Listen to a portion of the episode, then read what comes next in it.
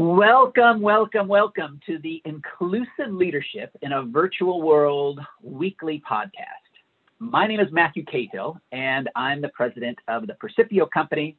And what we've done is framed three questions that we ask each of our weekly facilitators to capture their unique perspective and approach within their respective workplace. And today, we have the dubious distinction of bringing you Belle Walker. Belle has become one of my favorite people on this planet to work with, to listen to, to learn from. She has an incredible practice that uh, takes people and organizations from friction to function. And uh, I would like to just say welcome to Belle Walker. Welcome to the Inclusive Leadership Podcast. Thank you so much, Matthew. I am very excited to be here and on this side of the table for today.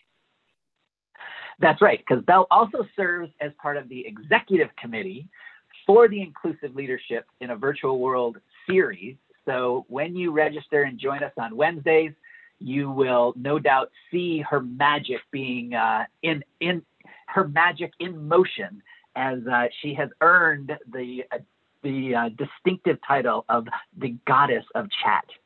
So uh, welcome, welcome, welcome, Belle. And let's jump right in with our first question. As an inclusive leader, what is unique about your approach? I love this question because my initial response is to say, I don't know that there is anything unique right? I try very hard to pull best practices from those I respect and admire. At the same time, right, what I respect and admire, what I try to pull together will of course be unique to me. So I would say that it's it's higher level, right? It's the combination of skills and traits I bring, but I try very hard to stand on the shoulders of giants, learn from others like you, right? I've learned a ton working with you. Um, and if anything, the, the secret sauce I add is a systemic focus pretty much all the time because that's my academic and mental background, right? Systems engineering and understanding that when you change one thing, you change a lot of other things intentionally and unintentionally, but you almost never change everything, or at least not the way you want it to. Wow. Wow. Humility and the domino effect. Like that's you are you are that is what's unique about you is is uh, is uh, almost a, a, a humbleness that is not appreciating just how absolutely unique you are. So wonderful, wonderful, wonderful. Uh, what what is your favorite silver lining of living or working in this virtual universe that we find ourselves in? Well, I don't think this is going to surprise anyone after the intro you gave me, but I love the ability to have chat open in parallel with connections. Um, and more broadly, being able to tap into some of the electronic capabilities, right? Breakout rooms, the fact that you can send people away and get them back all at once without having to chase them down is phenomenal.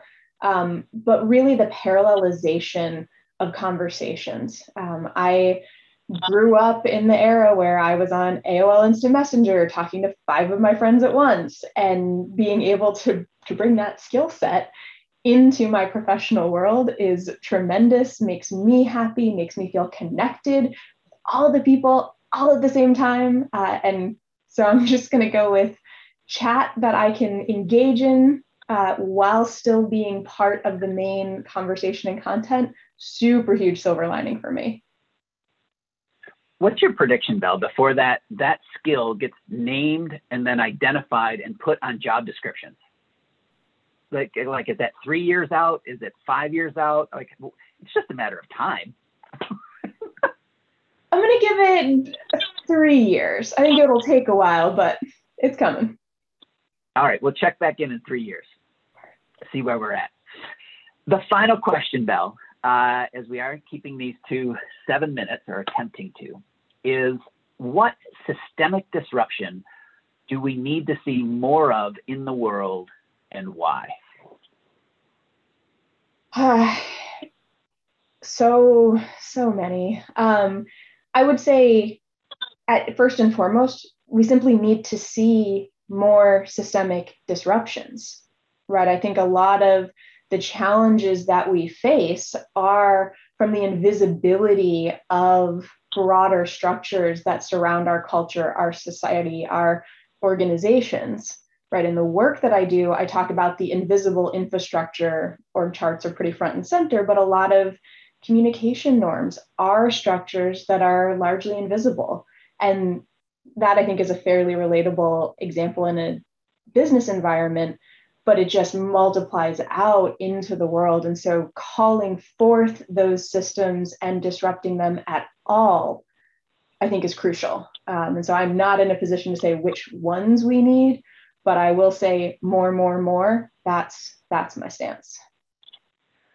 Yeah, yeah, yeah. That's in in my language, I call those the hidden biases. Right? They're the hidden biases that affect our thinking, the hidden biases that impact our behaviors, and the hidden biases that are baked into institutional processes. So yeah, yeah, yeah. That's uh, yet another way that our our synergies continue to fuel each other. Um, Belle, how can people listening uh, get a hold of you? How can they learn more about you, connect with you, and uh, engage with you? I welcome anyone to check out my website at bellevueconsulting.com and LinkedIn. Always a great way to get a hold of me. My contact info is on the site, and I'm looking forward to connecting. Thank you, Belle.